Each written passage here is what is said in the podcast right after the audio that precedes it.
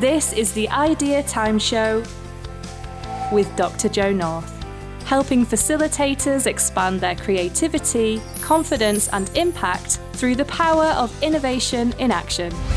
Gain confidence as a facilitator, confidence with the technology, and confidence with your content and event design. Tune in every week for practical tips, strategies, and interviews that will accelerate your personal and business success. And now, here's your host, Dr. Joe North. Hello, and welcome to the Idea Time podcast. I'm really pleased to have Mahmood Reza with me today. Now, as you know, Mahmood is my friend and business partner. We run the Business Growth Club together, which has been absolutely fantastic. I'm really enjoying working with him. And it's brilliant to have Mahmood on the show because he's going to talk about why it's important for us all to love our numbers in business, whatever we do. So, good morning, Mahmood. It's great to have you back. Thank you for inviting me, Joe. How the devil are you? I'm really good, really, really good. Thank you. And could you tell us why you got so interested in numbers? Great question, actually. Let me just give you a quick backflash here to a former life when I was much younger here. And I know it sounds really quite bizarre. When I used to travel to school, it was on two buses. Occasionally, I used to walk. It's about a three and a half mile journey. So to occupy myself, for some reason, I just got into number play. So I would look at things like numbers on doors and see if they were divisible by certain numbers.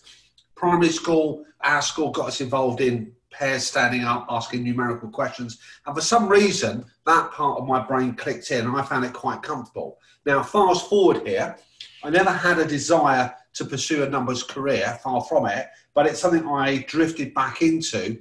And for me, numbers are a great way to communicate, not just in business, but in life, things are actually going on here. So they give you insights, they're like words to a story. And I just find the patterns, the relationships really quite fascinating and quite insightful.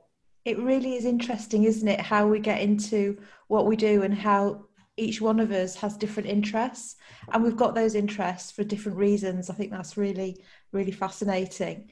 Why do you think it is that so many people in business don't like dealing with the numbers and, and really sort of only do what they need to do and no more, no less? I think that's a great question, Joe. I would say there's a, there's a number of factors contributing to it. There might be a bit of a bad experience from school, uh, where unfortunately people who teach maths and deal with numbers here don't necessarily put it in a very engaging way. So there might have been a disconnect from that. Secondly, I think there's the issue that it's not the most exciting thing, and I think people obsess with the, the bits of paper, the, the record keeping part of it, which is essential. Thirdly, it's that hustle, that desire to bring in customers and clients here. Some people are more word based, creative based, and they see numbers just very much as tedious and boring. So a whole combination of factors there just creates a massive disconnect, which is unfortunate and not very good for your business. Do you think it has a relationship with money mindset, as in our attitude to money and how we feel about money as well. Is that tied in, do you think? Oh, very much so. And it's, it's an interesting point you raised there. And if you take that sort of mindset here, I tend to find a lot of businesses find it very uncomfortable to have those money conversations with clients. So whether it comes to things like charging them, pricing, whether it comes to the internal part of it, it's a locked door here. And I think some people have a very interesting, if I can use that phrase, relationship with money. So I think definitely there's a, a psychological relationship impairment here with money, which ripples on to how they treat with numbers in their own business. Absolutely, and it goes, you know, at both ends of the spectrum, doesn't it? There are people who are so into making money at the expense of everything else, through to people who really, you know, want to avoid talking about money and, and everything in between. Uh, absolutely. I, mean, I think for me, it's it's not an absolute answer. So I would say it's a very bad business practice just to obsess on your numbers itself. That's not a very balanced approach to how you run your business. But the same token, you can't just focus on your business about you know marketing, which is essential, looking after clients, which is essential. It's got to be a combination of the two. One feeds into another. For me, numbers in terms of your business reflect ultimately what you do in your business, your activity. So it's you're going to try and blend the two together, and they marry very well together once you can get past that sort of psychological and that practical block. So, if someone is a business owner, so there might be some people listening who mm. love business, love what they do, and I think certainly when we're in purpose focused businesses, you know, businesses that really come from the heart or maybe even the arts, the creative sector. What can we do to get better at numbers and why is it important for those businesses? Well, let me start off with the importance and then I'll perhaps share a few tips and a few thoughts about how we can get better connected with them. In business, okay, for me, numbers are your best friend. They don't lie to you, they can give you marvelous insights, they can direct you to where you can save time, they can direct you to a path. And if you talk about purpose focused businesses, Joe, then numbers actually reinforce that and give you that sort of milestones, those accountability checks there. So there's lots of positive reasons why numbers play a very important part in your business. In terms of how do we get more acquainted, I would just say if you're changing any sort of behavior, I would always start in what I call micro steps. So it could be, for example, that you just look at your bank statements on a regular basis. So maybe once a week you have a look what's in there. Don't just look at the, the number that's ending there, actually look at the composition of there. And do you identify the costs that are going out? Other things I would probably suggest is get used to the pattern, even if it's just once a month, where you say, okay, let me look at the customers that owe me money. Let me just see who they are and how long I've actually been waiting for them. So getting a familiarity, I think, with micro steps about how the numbers interact with your business, I think is a good way to become comfortable and it gives you insight and it gives you, I suppose, positivity and you might get some shocks by customers that owe you money for lots of periods of time and it prompts you to an action point as well.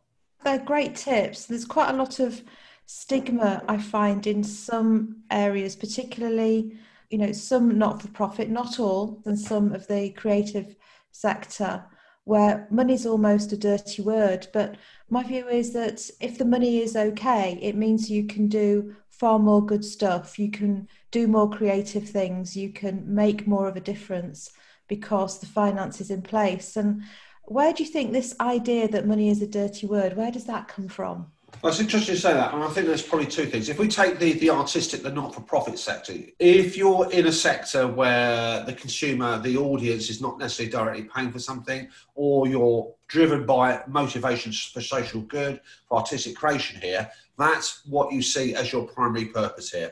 When you introduce that word like profit, so I remember when I first started working in that social enterprise sector about 30 plus years ago, if you mention the word profit, for example, it's likely somebody would get very upset with you and probably get quite angry with you.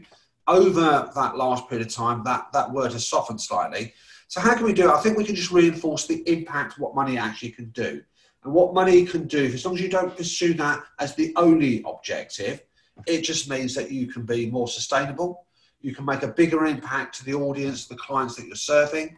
Your artistic work can reach a far wider audience. And actually, there's also a personal impact as well. So if you're involved in a situation where you're ignoring money or you don't want to actually get more comfortable with that, it has an impact on your own personal lifestyle. And you could be working excessive hours in your business trying to do something here, but not realizing actually that you might be spending time and energy in the wrong areas, on unproductive areas, on non profit areas. And I think we're going to try and stop worshipping money as a thing in itself and see that as a byproduct, as a vital piece of the, if you want, machinery to actually deliver the impact we want to. Money is part of the flow, isn't it? And I find that sometimes with entrepreneurs who've got such a fantastic idea and they're really, you know, into their idea and what they're going to do and how they're going to grow it. And money's also can be a secondary factor for them too. Entrepreneurs have fantastic vision, great innovation, and I'm not putting this a blanket across all entrepreneurs. The idea is the thing that drives them. But fundamentally, a lot of them don't succeed because they're not getting their money basics in order. And one of the biggest money basics of that is the cash flow cycle. So you'll get this thing they use the in entrepreneurial world called cash burn. So typically, as you launch your project, as you want to get your product out to the marketplace here, it's going to burn, it's going to consume a lot of cash. They neglect that underlying building blocks. It doesn't sound particularly sexy. It doesn't sound, oh, my business is going to be built. This is a great thing. You ignore the money, and ultimately, cash doesn't lie. Once you run out of cash, say goodbye, close the doors on your way out. And perversely, most investors, what they're interested in, apart from does it have market traction, does it have viability, is there a business case, is what are the numbers? Are you paying attention to the underlying support of the cash flow is going to be positive, it's going to make profit at some point, And if you ignore that, you're going to find that you're going to be sort of relegated to the ash bin of failed projects. And your podcast is called I Hate Numbers. Absolutely, yeah. Yeah. So tell us why you started the podcast and also why you chose the, you know, the title for it, I Hate Numbers.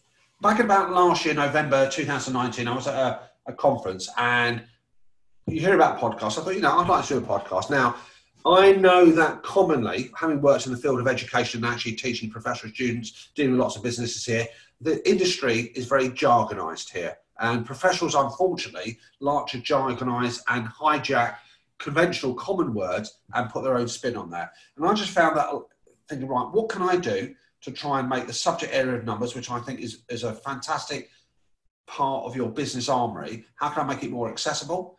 And for me, it was right, I need to actually put it out there. And I hate numbers, I think just encapsulates a popular thought process amongst lots of businesses that disconnect there. So that for me was a great title. And it's about making the subject area accessible, stripping out the jargon, speaking as though I was speaking to a friend about that, not another accountant, I would hasten to add, and just thinking, here's all these things that go around in your business here.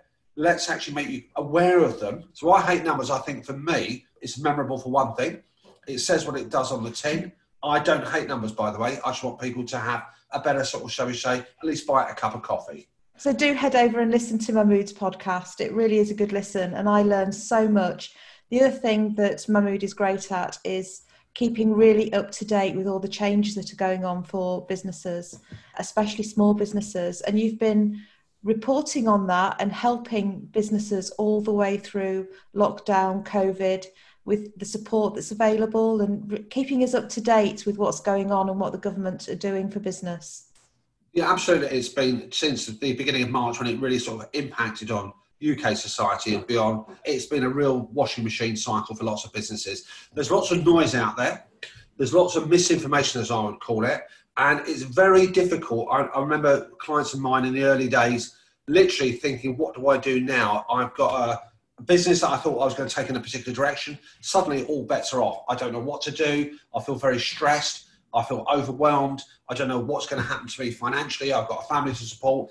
And I thought the least I can do, I'm certainly not frontline services here, so the least I could do was step up and actually just make all that information broadcastable, accessible, be a voice at the end of the phone here. And that just reminded me and reinforced me why I do the business that I do I love helping people, and I've had some very nice comments coming back, a bit of eye leakage now and again. But I think it's just critical that if you're a service provider, that you actually do that and you actually provide a service that's going to be valued by everybody out there.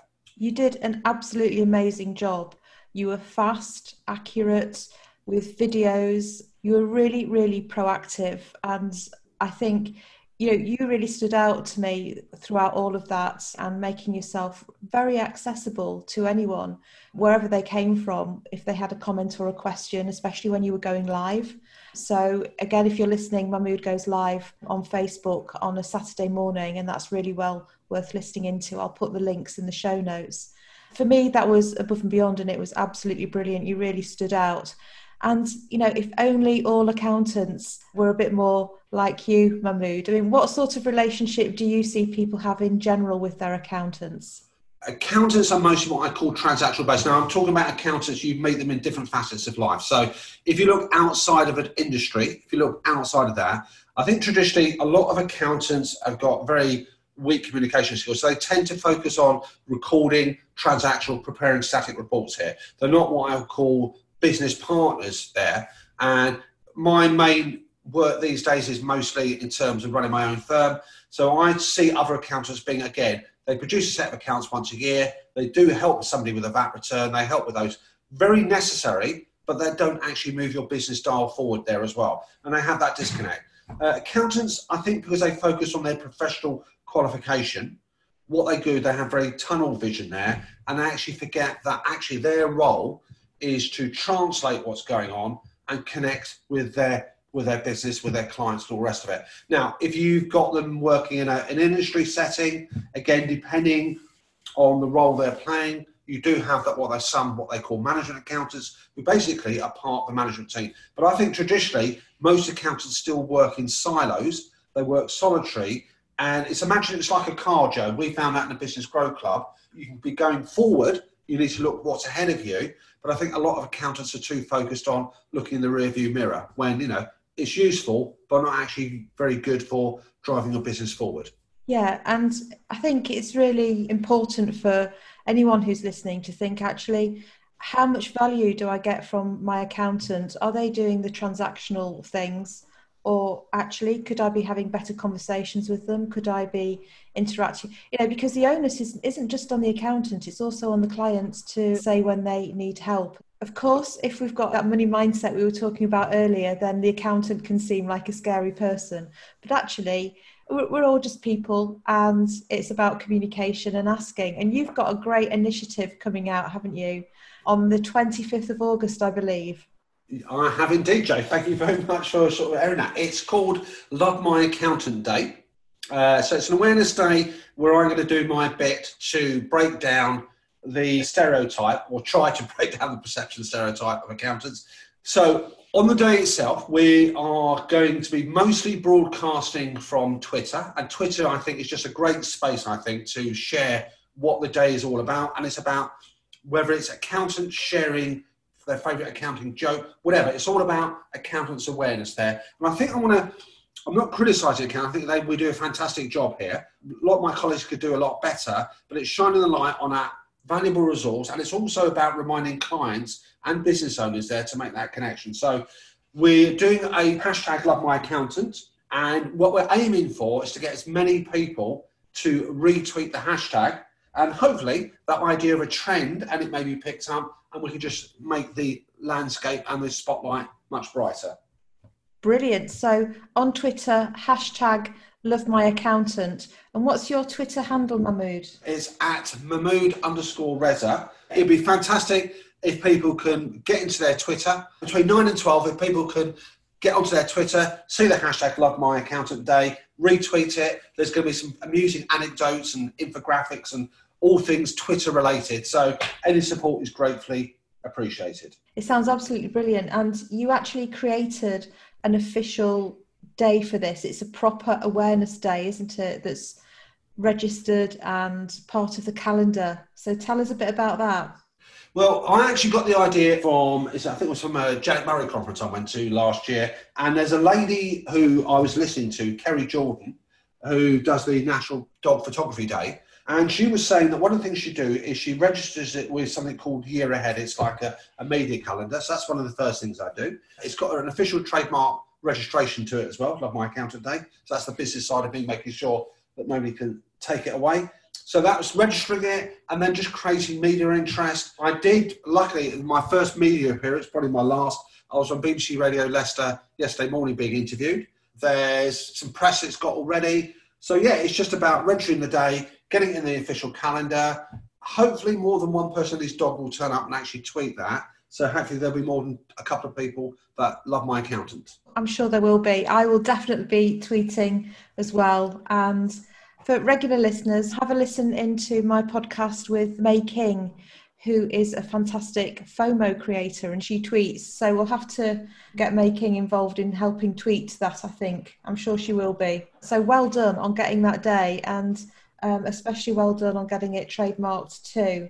Before we close, Mahmood, reminders of the Twitter handle, reminders of the hashtag and tell us how we can contact you or find out more about you. It's at Mahmood underscore Reza. That's M A H M O O D underscore Reza. Most people can contact me either through Twitter, most of the social media outlets, but you can get me on my website, proactiveresolutions.com, or my Instagram handle, Mahmood Business Numbers Rockstar and also the podcast and the live Saturday show. Tell us about those. The live Saturday show is a regular broadcast. It talks about business themes here at half past 10 in the morning. Podcast comes out on a Sunday. And again, it just talks about business themes. Occasionally, I interview guests, and it's topics that either people have told me about, problems they've had. So I just expand on that and actually just share some content on that.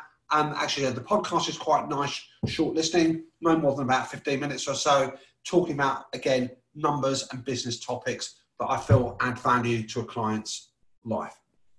Wonderful. Thank you so much. Well, we'll put all of those details into the show notes so that people can find you. Mahmood, it's been brilliant talking to you. All the very best with your Love My Accountant Day on the 25th of August. I'll be tweeting for sure.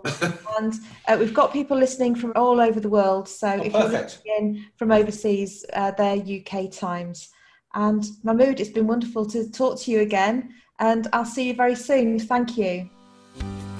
Thank you for tuning in to the Idea Time Show, brought to you by Dr. Joe North. Don't forget to subscribe to our channel and access more completely free resources at bigbangpartnership.co.uk forward slash resources. We'll see you next time.